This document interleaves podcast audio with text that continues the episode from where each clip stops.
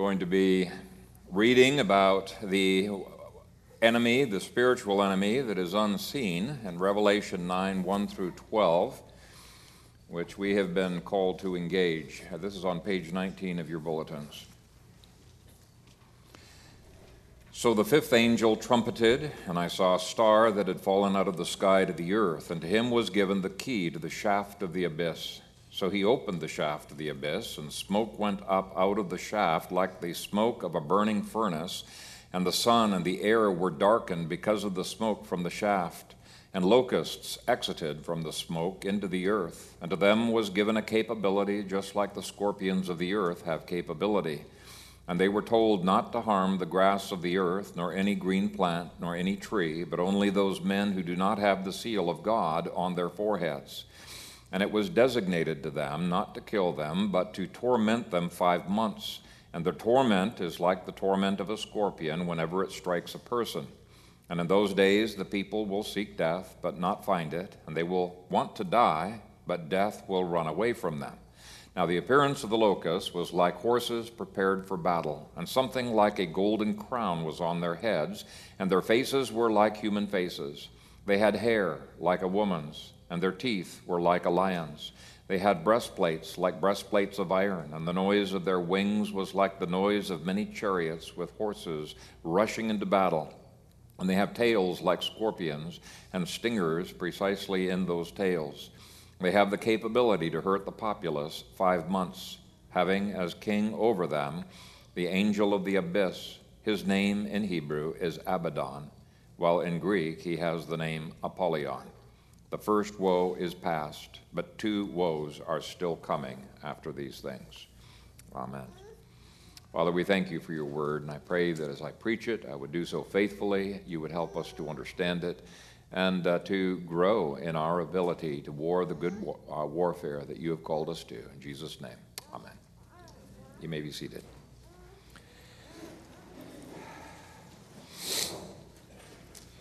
Well, this is a passage that has been terribly tortured by premills, amills, postmills, full preterists, and even by our own camp of postmillennial partial preterists.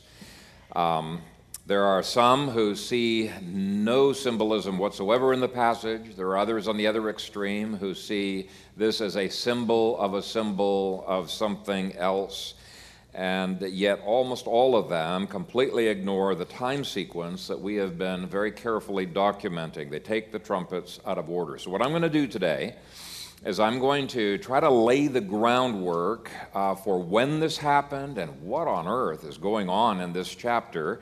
And then next week, Lord willing, I'm going to get into the specifics uh, of demonology because I believe that is the main purpose of this passage is to introduce us to the spiritual enemies that we're going to be engaged in at some point in our lives. And so we need to understand a little bit about the, uh, the enemy.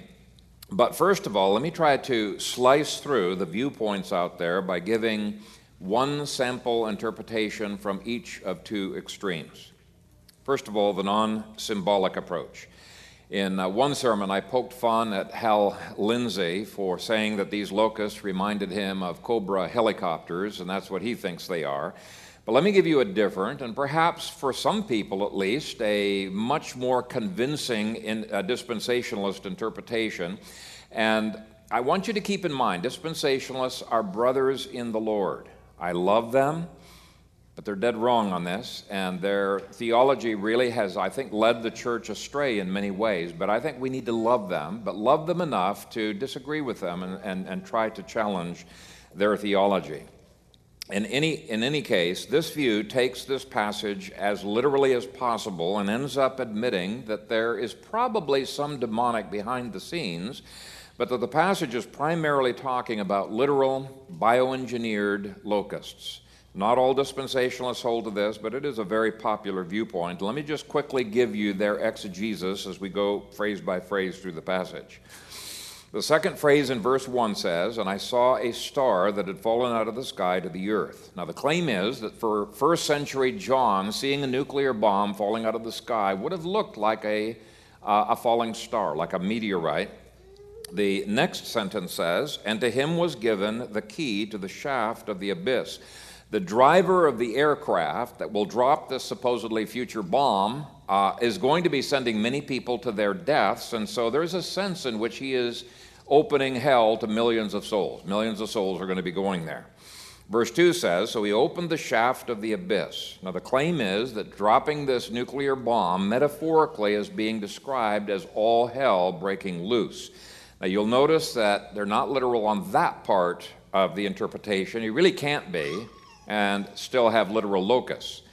Verse 2 continues and smoke went up out of the shaft like the smoke of a burning furnace, and the sun and the air were darkened because of the smoke from the shaft. This then would be the resulting mushroom cloud from the detonated nuclear bomb.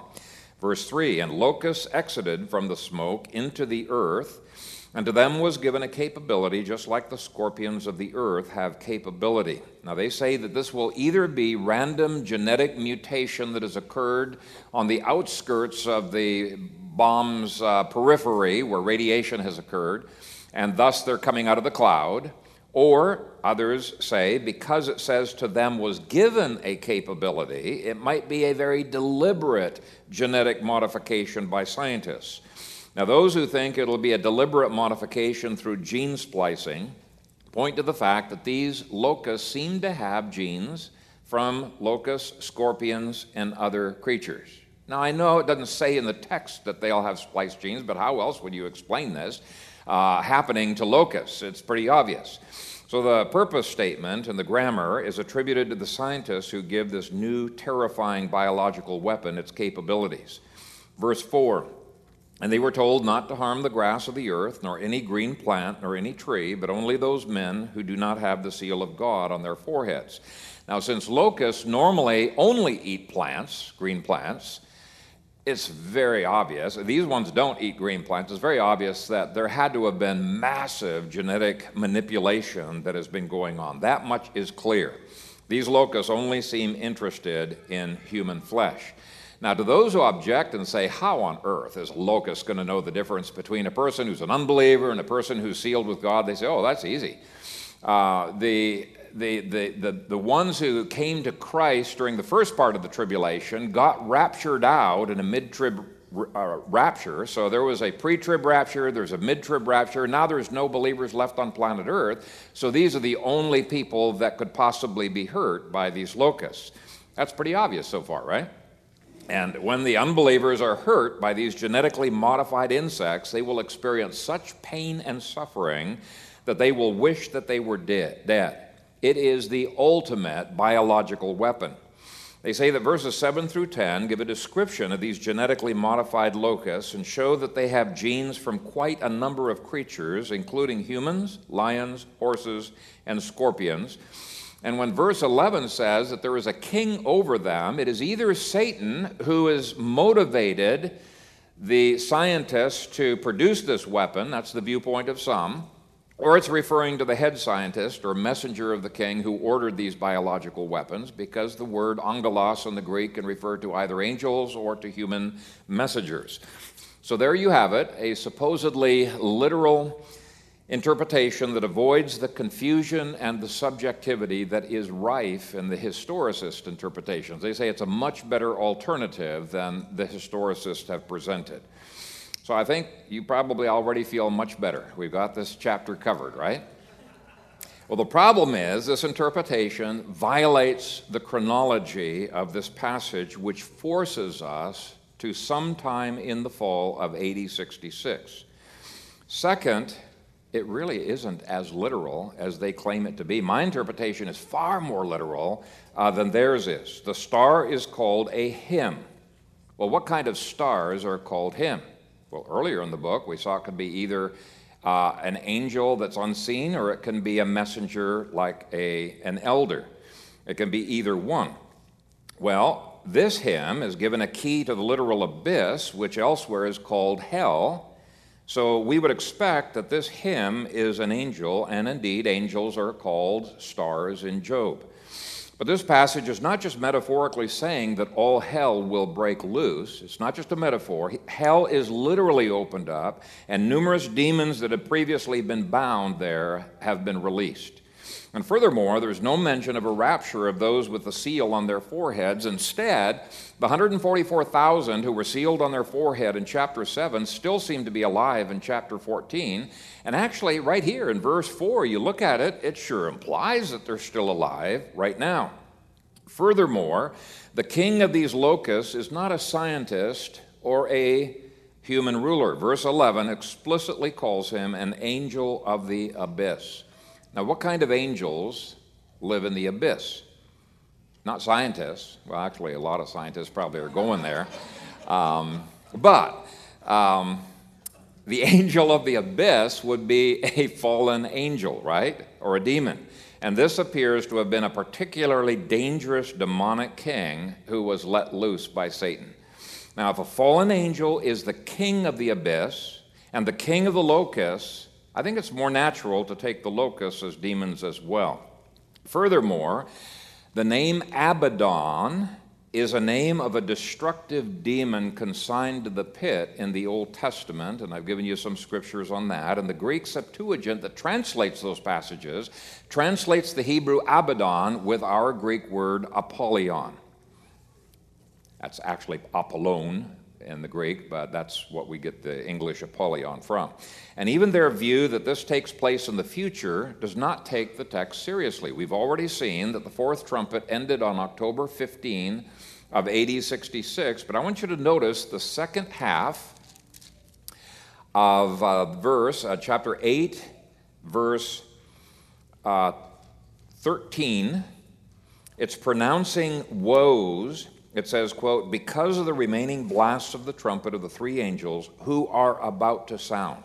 They were about to sound on October 15 of AD 66, and on my interpretation, they do. So this is not as literal an interpretation as people make it out to be. If you really want to be literal, you should say it's talking about literal demons, not genetically modified insects. I mean, what kind of insect can live for five months without eating any green plants? And they say, well, I ate flesh. No, you look at the passage, there's no indication they ate the flesh of humans. Those humans don't die. They're not even allowed to die for five months. But on the opposite side of the spectrum are the historicists, and you'll find those in pre mill camp, on mill camp, post mill camp as well. And they admit that the locusts are a symbol of something demonic. So far, so good. I totally agree with that. But they go on to say that the demonic is a symbol of the Muslim invasions of Christendom in the 7th century. Not so good. Okay, and the reason this violates rules of interpretation is you've got a symbol of a symbol. So for them, the locust is a symbol of a demon, and then you got the demons as a symbol of the Muslim invasions. Well, you can't do that. That takes symbology uh, way uh, too far. In the Bible, Symbols always, always, always have a correspondence to something literal that's happening in history. The rock smitten in the wilderness had a reference to the smiting of Christ in history. So you're not going to find a symbol symbolizing another symbol which symbolizes something uh, else down the road. Now, the historicists also ignore the chronology that we've given, but my main hermeneutical problem with their with their approach is that there is no necessary connection between the original symbol and what the commentator says the symbol means. And it leads to incredibly squishy subjectivity in interpretation. Let me just illustrate how squishy it really is. Uh, in the early days of historicism, the historicists said that these demonic locusts symbolized the Roman Catholic Benedictine orders that arose in AD 530. When that didn't work, they applied it to the Muslim hordes that invaded Europe in the 600s, in the 7th century. And you think, now wait a shake, how did they jump from Benedictine monks within the church to Muslim hordes outside the church? That, that is quite different, but it gets worse. Uh, when that did not work timing wise, they applied it to the Dominic, Dominican orders in the 1200s. And then others applied it to the Jesuits in the 1500s, and the Roman Catholics returned the favor by applying it to the Lutherans. See, on their approach, there was nothing in the text itself that would give you a clue as to which people the symbol of the symbol symbolized. It's a faulty approach. In chapter 1, verse 1, we saw that John had warned us he was going to be talking about literal historical events, and he was going to be using symbols to describe those literal historical events. So, what I'm wanting to look at right now is what is the symbol and what is the literal historical event? Is this a literal locust plague that symbolizes demons? Well, that actually could be a credible uh, theory, a plausible theory, if it were not for the fact that several things inside the text argue against it. The first is that our timing is shortly after October 15, and the locust plagues didn't come until the springtime. So there wouldn't be any literal locust plague to symbolize uh, what was happening. The second clue is that these locusts don't eat any green plants, and that is all that locusts, real literal locusts, eat.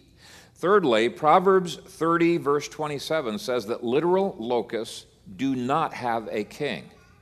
Yet this locust swarm does have a king in verse 11, and the king's name is Destroyer. In the Hebrew, his name is Abaddon, and the Greek, it's Apollyon. And there are other indicators in the text that this can't be a literal plague of insects. That would have been the simplest explanation, actually, but it just doesn't work. So, what other symbol is an option? And the answer is that Titus's army was filled with symbols that directly pointed to these demonic beings. They worshiped these beings. They prayed to these gods, they called them, to give them victory in their battles. And that's why they used the symbols. Uh, every one of their shields would have a symbol, and their standard bearers would, uh, would hold a symbol in front of them. Now, we call them demons, they called them gods. The symbols in Titus's army that he brought up from Egypt are addressed in verses 1 through 12, and the demonic symbols in Vespasian's army perfectly point to and describe the de- demons in the Euphrates River in uh, verses 13 through 21. You see, as soon as the previous legate, and I probably should define my, my terms, I was encouraged last week, you throw out all these terms and names. Okay, a legate was sort of like a governor, but he also was in charge of the army in the area. So, as soon as the previous legate that we had looked at, Cestius uh, Gallus, was defeated on October 15, a messenger was sent to Nero, and that took 16 days. And since these demons are later said to have ushered forth from the beast's mouth, the unleashing of these demons would have to take place on October 31 when Nero authorized Vespasian and his son Titus to fight against Israel. And when you take that interpretation, it just beautifully, perfectly meshes with all of the other timing indicators that you find in the uh, secular histories, including the amount of time it took for Titus to get to Egypt, gather all of the troops, and, and bring them uh, to Israel. My calculations of all of the timing indicators in Josephus indicate that Titus's armies did not start killing in Israel for five months. When I worked my calculations forwards, it was 150 days, which is exactly five lunar months of 30 days each. And so to cross check, I looked at another date and it's a little bit more difficult to calculate backwards, but I worked backwards and it came to 153 days, which is three days more. So it wouldn't be lunar, five lunar months, it would be five solar months, but either way, it's five months. So, in terms of timing, the defeat of Cestius took place on October 15. That's the last verse of, of chapter 8. Then Chapter 8, verse 13 says that on that date, on October 15, the other angels are about to sound. They don't sound right then, but they're about to sound. Well, 16 days later, they do sound. That is imminent. That is about to, right? And the first uh, angel sounds on October 31 as soon as Nero received the message. So if you've been marking in your Bibles, verse 1 is Deus 24, or in our calendar, October 31. So the chronology of chapters 5 through 11 really does mesh beautifully. Lord willing, I'll give you a lesson on demonology next week, but today let me demonstrate the tight, tight connection between the symbols in Titus's armies and this horde of demons. And we got several clues. I'm just going to give you the key ones. First of all, these locusts are said to come out of the abyss. Greek word is abusos, and there is a play on words here. The word abusos can refer to the Mediterranean Ocean, and I've given you several scriptures that show that. And the word abusos can also refer to hell, and I've given you several uh, uh, scriptures that, that give examples of that. So, since the word um, abusos can refer to either the 15th legion from Egypt could come by way of the sea while the demons that were symbolized would literally be unleashed from hell. Okay, so while the symbols are coming out of an abusos, the literal demons that are symbolized are also coming out of an abusos. And we'll see in a bit that they had Apollyon as their patron god. They called upon Apollyon's forces to aid them into destruction. And I think that the language that John uses is just amazing in how perfectly it accounts for both the symbol and the thing symbolized. Let's go through them. Most important one is the locust. That was the mascot or the emblem of the 15th Legion that Titus brought from Alexandria. This was because the locust was sacred to Apollo, the god of destruction, and Apollo was the patron god of that legion. That legio was called Apollinaris, or lover of Apollo. In Athens, there is a statue of Apollo with the name Apollo Parnopios, or Apollo of the Locust. Okay, Apollo is just the Latin form of the Greek Apollyon. Exactly the same God. We're, we're talking about the same thing. So, Apollo was the god of war and of destruction. And I think what an appropriate title for Titus's legion. In any case, not only did the 15th Legion wear the emblem of the locust, their armor in many ways looked like the thorax of a locust.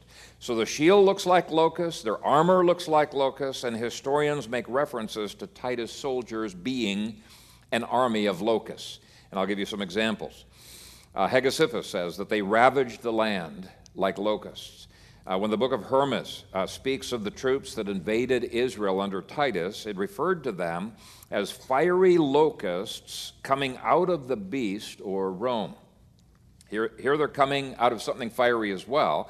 But Hermas says, Behold, I see a great beast, and he's referring to Rome there, and out of its mouth fiery locusts went forth. This beast came so, out so fiercely as if it could demolish the city at a blow.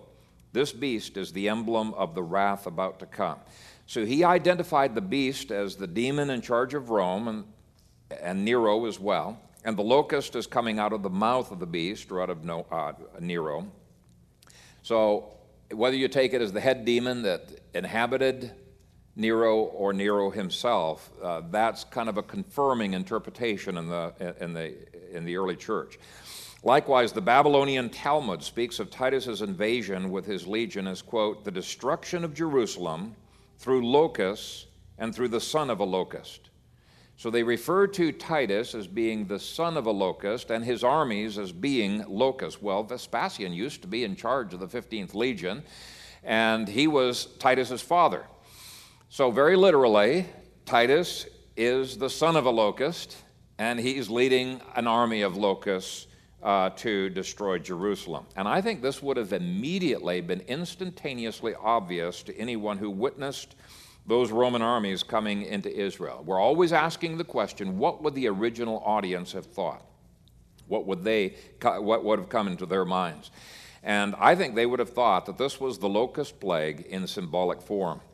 Just imagine tens of thousands of infantry with shields, with a locust on the front, marching toward Jerusalem, and you got thousands of cavalry with images of scorpions on them, and then you've got horses with these. I gave you an example of the armor. So the horse has an image of a lion on top of him, and uh, you've got standard bearers who are wearing the pelt of a lion with the teeth coming down. And I'll go through some of the other images in a moment. But they would have just thought, yeah, that is exactly Titus's army.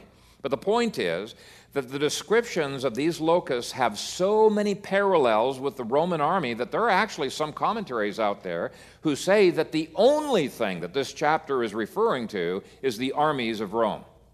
That's the kind of parallelism they say. I think that that is to confuse the sign with the thing symbolized.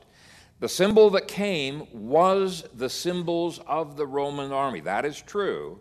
But the main and the most fearful enemies that their symbolism was clearly pointing to was the demon Apollyon and all of his demonic locust spirits. It's so important that we not confuse the sign with the thing symbolized. In this case, God is emphasizing the demonic hordes that were converging upon Israel. Actually, I believe they were rushing ahead of Titus's army uh, so that they could afflict and prepare the people for five months before Titus finally arrived there. It took his army five months, but that gave these demons five months to work upon Israel. Now, let's just fill out the symbolism in Titus's army a little bit more. When you keep reading in verses 7 through 10, you see that these locusts had a description that amounts to a composite listing, uh, listing of features from several creatures a scorpion, a horse, a woman, and a lion. What's with that? Well, those were the emblems of the various parts of legions and cavalries that played a supporting role to the 15th Legion. 15th Legion's mascot was a locust, but the other legions had their own mascots, uh, and they were patterned after the symbols of the zodiac. The two signs of the second legion um, were the scorpion and the capricorn, both of which resemble features that are in this chapter. The emblem of the 10th legion was a horse and a boar. Well, this passage doesn't say anything about the boar, but it definitely says that they resemble horses uh, uh, galloping. The 15th Legion had a locust and a griffin, and the griffin was, if I don't know if I included a griffin in your pictures there, but it, it's a mixture between a lion and an eagle. Now, to date, nobody has been able to discover what the emblem was of the 22nd Legion, but every legion had a Roman god and a demonic, animal like symbol associated with it. So the composite description here is a perfect composite of the demonic emblems of the armies that accompanied Titus's 15th Legion, Apollinaris. Now, what about the long hair like women? Well, that too could be a reference to the zodiac symbol of Virgo or the Virgin.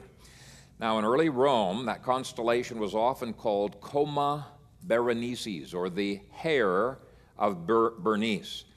Bernice's hair. And some commentators believe that is the reference to the long hair that is here. Others attribute it to the long horsehair that the Romans wore, the, the legions wore on top of their helmets. Sometimes you see those pictures standing straight up. Other carvings of them, you see the horsehair going way down their back and being braided like a woman's hair. So that's a second possibility. Third possibility is that this could refer to Titus's light cavalry, who were the Mauri horsemen. Now, these incredibly fast attack cavalry are always, I've looked at all of the engravings, they're always pictured as men with long hair, sometimes dreadlocks, uh, that were uh, going down. Chilton points out that the demonic armies in the Old Testament have a word for a demon that literally means hairy one. Or John could have just been merging all four of those things in his mind. I'm not going to be dogmatic on the, the women's long hair. Now, next week, I'm going to comment on how demons try to bring confusion to God's order, natural order, and homosexuality is one of the ways that they do so. Quite a number of commentaries see the demonic impulse between homosexuality and the transgender movement in these symbols. I'm not going to get into that today, but I think there's a remarkable connection. If you look at the demonic that's behind what's going on in America today, you will see the parallels, big time. Anyway, the composite shape of the locust appears to many commentators to be the symbolism attached to Titus's infantry and cavalry that came up from Egypt. And if that's the case, which I am 100% convinced that it is, if that is the case, then those symbols that he marched with pointed to the literal demonic forces that were behind Titus's army in the first 12 verses. And the symbols in verses 13 through 21 are the demonic totems and symbols that accompanied Vespasian's armies and were summoning and depending upon the demonic that were behind his armies. That's in verses 13 through 21. And the demonic prince in the first half of the chapter is described in verse 11. It says, having his king over them, the angel of the abyss. His name in Hebrew is Abaddon, while in Greek he has the name Apollyon. Now, I believe the evidence points to the fact that this had been such a dangerous, violent, vicious demon that it had previously been bound by God into the pit.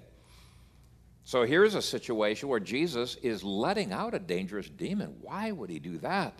He's releasing him or at least allowing Satan to release it. Unleashing demons upon humans is a part of Christ's judgments on nations. And you'll see that in a number of scriptures. It's one of the reasons our nation has become so demonized in my generation. It's so irrational, the things that they are doing. But back to this demon. This is the demon that possessed Titus and who gave Titus demonic powers. Now, at some point, I'll share with you some of the unbelievably demonic things that Titus did. But his father, Vespasian, had some of the same demonic powers. He became the new legate in Syria, he replaced Cestius, and he headed all of the armies of Israel. So there's another demon who takes over Vespasian's life in the second part of the chapter. And all of that is to say that there really is a tight, tight connection between the human rulers with armies and the demonic rulers with armies. And it has always been the case. It's one of the reasons why Christians who join the military, any of the branches of the military, their churches better be praying their tails off for these soldiers because they are in a vulnerable position. Satan always goes after the power centers of a country. If you, if you elect somebody to Washington, D.C., or you elect somebody to Lincoln, Satan's going to go after them, just like Kintner, really, recently. They're going to try to make Christians fall. So you've got to have a prayer cover if you're going into the military. The perverted things that happened in America's military, um, you know, some of the Muslim that we had captured, some of those things, people even wondered, why did I do that? Well, the demonic explains it. There's constantly demonic that Christians have to pray against. Now, back to the symbols. It's interesting that the coins and the histories show both Vespasian and Titus being pictured and being described by these demonic powers in glowing terms. The Romans thought this is great. Wow, Titus has miraculous power. So does Vespasian. He's able to heal people. He's able to do all of these different kinds of miracles that the book will later talk about. They thought it was great. Now we are given a glimpse behind the scenes and we realize, oh, these gods are not great. These are ugly, vicious demons that are controlling those armies. In any case, Vespasian was acclaimed as Zeus while he was still in Israel, and Vespasian's son, Titus, was proclaimed as Apollo, the son of Zeus. A Greek dictionary says that Apollyon simply the Greek spelling, Apollo is the Latin spelling of the same God. And by the way, I think I may, maybe already mentioned it, the Old Testament Septuagint translates the demonic power Abaddon as Apollyon. I've put a coin from uh, later on in Titus's life, actually, uh, that presents him as Apollo. So you can see an example of that. At least I think I put it in the bulletin. I was scrambling yesterday. But I believe these coins presented him as Apollo only because he was possessed by Apollo. He was possessed by a demon. And there's a great deal of evidence, even in the secular histories, that he was a possessed man. Now, uh, next week, we're going to be focusing on the demonic realities behind those symbols. But I've just been trying to tease apart for you what is symbol? What is the literal history? Well, we've seen that the symbol are the, the symbols that were in the Roman army, symbols of the demonic. And uh, it was the scorpion, the locust, the lions, you know, all of these things. And what is the meaning of those symbols? Well, it's pointing to literal demons that were behind those armies. We wrestle not against flesh and blood, but against the horrible demonic forces of Satan. Now, before I wrap up today, I do want to show why even partial preterists who agree with everything that I have just said uh, about this reflecting the symbols of Titus and his 15th Legion are wrong on the timing. And it is a key stumbling block to many people who read their commentator, commentaries they're convinced that a lot of what the partial preterists write makes sense, But this is one of several places in the book of Revelation where partial preterists have made a mistake, and it keeps people from buying into the system. And that's why I say it has to be addressed. I'm not addressing it because I, I don't respect these people. We're still in the infancy of even studying the book of Revelation, so I may even make mistakes uh, over time. But we do have to address these things and keep refining them. So here's the problem these partial preterists recognize the symbolism I just gave, but because of the reference to five months, they place it out of order. Too frequently, they mix up the trumpets because of thought associations that they've taken from secular histories. And I can understand that. Again, we're still in the infancy of applying this book. Uh, I'm not going to take a lot of time on this because I think these theories can be dispatched fairly quickly, but Chilton believes that the five months mentioned in verse 5 and again in verse 10 maybe the five months that Gessius Florus afflicted the Israelites. Now, you may remember that Gessius Florus was the procurator, just another kind of ruler, procurator over Judea. And there is no doubt about the fact that he was evil. He stirred up trouble. He hired gangs to deliberately rob people and create distress and, and uh, even revolutionary kinds of actions out there. He just tormented the population. You might wonder, why would he do that? Well, he was trying to aggravate the Jews into fighting back so that he would have an excuse to pound them. He hated Israel. He did everything in his power to ensure that war would come, that Israel would be smacked down. So uh, Chilton says this five month period may refer in part to the actions of Gessius Florus, the procurator of Judea, who, for a five month period, beginning in May of 66, with the slaughter of 3,600 peaceful citizens, terrorized the Jews, deliberately seeking to incite them to rebellion. I have three problems with that interpretation. The first is it puts this trumpet out of order. In fact, it jettisons this chapter 9 way back to chapter 7 under the sixth seal. I mean, that by itself uh, is, uh, as far as I'm concerned, a fatal blow against this theory. Uh, there has been a seamless historical progression all the way through from chapter 5 to chapter 11.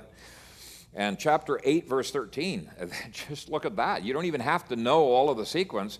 Chapter 8, verse 13 makes it so crystal clear that chapter 9 has to come next historically. You cannot jump backwards. The second problem I have with that theory is that it really wasn't a five month period of time. Now, for the sake of the argument, I'm not going to get into that. I'll just, let's just assume that it was. There's still huge problems, even if you count it five months. The third problem I have with it is that thousands were killed by Florus between May and September of 66. Literally hundreds of thousands of Jews were killed by Gentiles in riots, and Gentiles uh, were killed by Jews in those same riots. It simply does not fit the language of verse 5. Take a look at verse 5 again. Verse 5 says, It was designated to them, locusts, not to kill them, men, but to torment them five months. Whoever these locusts are, they're not allowed to kill men yet. Later, yes, but not during these five months. Uh, for the next five months, they can only bring enormous spiritual pain and torment. Verse 6 reinforces this. It says, In those days, the people will seek death, but not find it. They will want to die, but death will run away from them. So we're looking for a period of demonization where neither Romans nor demons are engaged in killing. Yet people are so miserable that they wish that they were dead. If you look at the debates on the website, you will see that this is one of the biggest objections that futurists have to our partial preterism. Okay? There were massive numbers of deaths from May to September of AD 66. That contradicts the description of verses 5 and 6. But exactly the same objections can be made against the majority view amongst the full preterists and the partial preterists. Most full preterists and partial preterists don't take Chilton's view that it's five months uh, from May to September of AD 66. Instead, they attribute the five months to the five month siege of Jerusalem in AD 70. Now, I'll admit it was pretty close to five months. I did the calculations just nine days short, so we'll give them that. It went from April 13 of AD 70 to September 1, but the chronology is messed up. Instead of shooting this chapter backwards to chapter 7, it shoots it all the way to near the end of chapter 11 to the last five months of the siege, the war against Jerusalem. But the grammar and time sequence of these chapters absolutely will not allow for that. Secondly, there were more deaths during that five month siege than during the entire previous war. Hundreds of thousands of Jews died. They were crucified at the hands of Romans. They were tortured and killed by the various demonically possessed factions, Jewish factions. They died of disease and starvation. It was a Holocaust. There were so many people that were dead uh, that some of the houses were filled up with uh, dead, and they were stacking them like cordwood uh, as high as people's heads along many of the streets. That simply cannot fit the language of verses 5 and 6. So I can see why futurists reject this interpretation. I've always rejected it myself. It does not account for all of the details. Yet another partial preterist theory that violates trumpet sequence, dating hints, time frame, and the language of verses 5 and 6 is Griffith's view that this refers to the five months between the emperors Otho and Vespasian in AD 69 when multitudes were killed. Now, that does sort of fit in uh, nicely with some of the language of the second half of the chapter, but not the first half, not the five months. Uh, there shouldn't be a ton of deaths during the five months, but there were literally millions who died in AD 69. Millions of Romans, not just Jews, of Romans. Uh, and that's where he places the five months. The second half of the chapter speaks of one third of mankind dying, but not the first half. Okay, in any case, his interpretation forces you to merge the fifth and the sixth trumpets. That's his main problem. So, where does it fit in? Well, the first half of chapter 8, I mean, of chapter 9, fits in immediately after chapter 8, where you would expect it to fit in, right? Chapter 8 ends on October 15. We know from Josephus it took 16 days to get the message to Nero, which brings us to October 31, when the beast authorizes the release of new reinforcements from hell. These demons stream to Israel, and for the next five months, to the very day, exactly 150 days, they were able to torment the Israelites but not kill them. Roman killings from Titus's armies don't resume till March 21. So it perfectly fits the first 12 verses of this chapter. From October 31 to March 21, there was a lull in killings as the Jewish factions feverishly sought to prepare for the coming war, and as the Romans traveled and prepared themselves for war. So it was the one time, the only time, when there was not mass killing. And for sure, Titus's armies did not engage in killing during this time. It fits perfectly. But it also explains the huge increase in demonic activity that started in November and lasted through to the end of the war. It was a time of irrational behavior, incredible anguish, fear, transvestitism, homosexual rape, robbery, pillaging, demonic torment. Now, I'll speak about the demonic next week, but I don't want you to leave this building depressed this morning. So I'm going to end with four encouraging take homes. These are applications you can take home with you. First of all, let me remind you of how perfectly every piece of the puzzle has been falling into place in this book. Nothing forced, it's just a perfect progression. It is not an impossible book to understand. In chapter 1, verse 3, God pronounced great blessings on those who read, those who hear the words of this prophecy, and those who keep the things which are written in it. God wants you to know all of the details of this book. And he adds, For the time is near. And that's the second thing that I want to encourage you with. You can trust every detail of the Bible. Liberals scoff at Revelation as if it is a failed prophecy. They say, hey, God promised that these things would be near, at hand, soon, about to happen, and it's 2,000 years later. And Christians, they fall right into the trap of the liberals and they say, well, yeah, these things are all still off in our future, but soon can mean a long time sometimes. And about to happen, that's a relative term. I say, no. And God says something is going to happen soon. It happens soon. And we're now just within a year of John having written this book. That is very soon. okay, third. So, that second application, you got that, right? We can trust every detail of the Bible. That's cool. Third, we need not fear demons or human armies. If God is for us, who can be against us? And there are hints in this book, quite a few hints actually, uh, in this chapter that he is for us. God completely protects his own in verses 5, 6, and 10. He knows how to do so. He puts a seal on their foreheads that the demons can see, and they know they better not touch that person. God puts a hedge around the believers just like he put a hedge around Job. You know, Satan complained, I can't get at Job. You know, you test him, let me at him. These evil armies are subject to God's sovereign control, and that can be seen in the first verse. So the first angel trumpeted. It was not until one of God's good angels sounded the blast of his war trumpet, summoning his angels, okay, we're now in the next stage of the battle. It was not until then that that demon had permission to unleash more demons on Israel or to move Titus's armies to go on the move. Satan doesn't have freedom to do just anything that he wants. He has to have permission.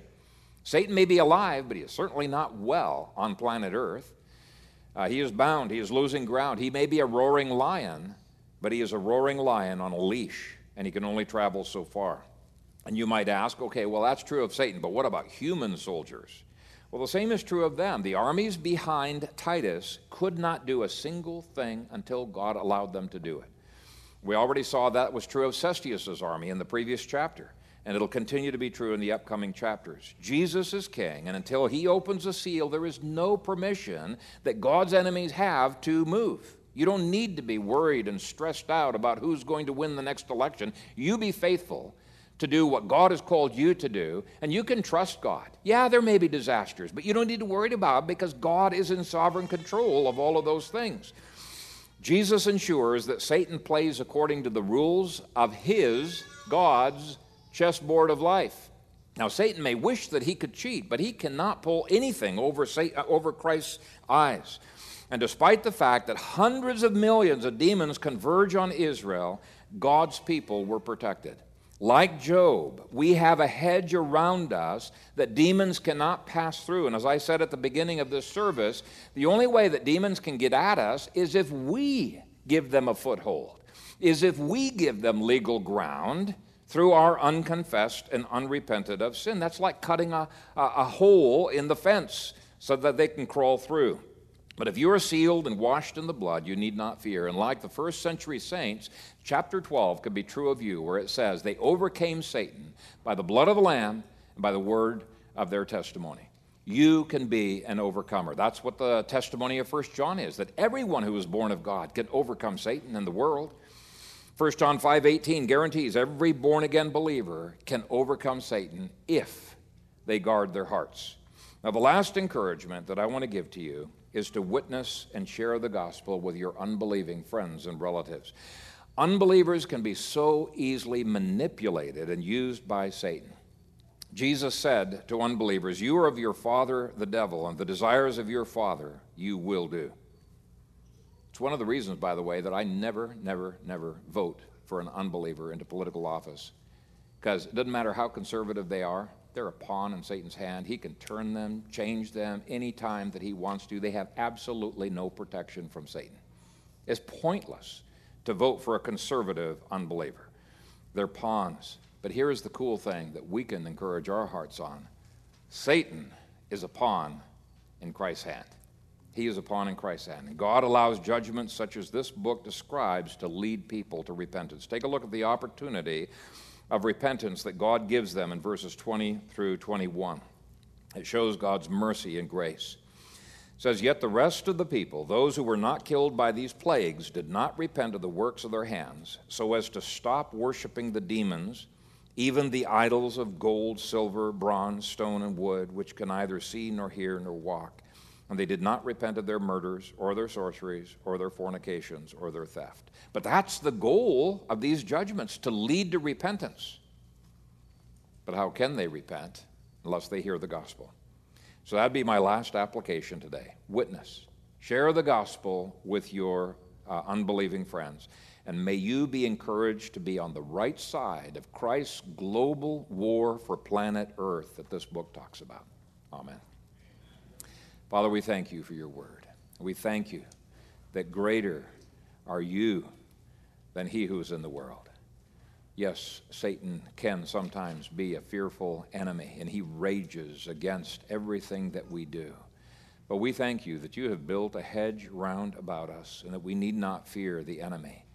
Help us to stay close to you, to not wander into the pit bull's uh, yard and get mauled, but Father, to be wise in the way in which we engage in warfare. Please bless this, your people, with a world conquering faith a Satan conquering faith. In Jesus' name.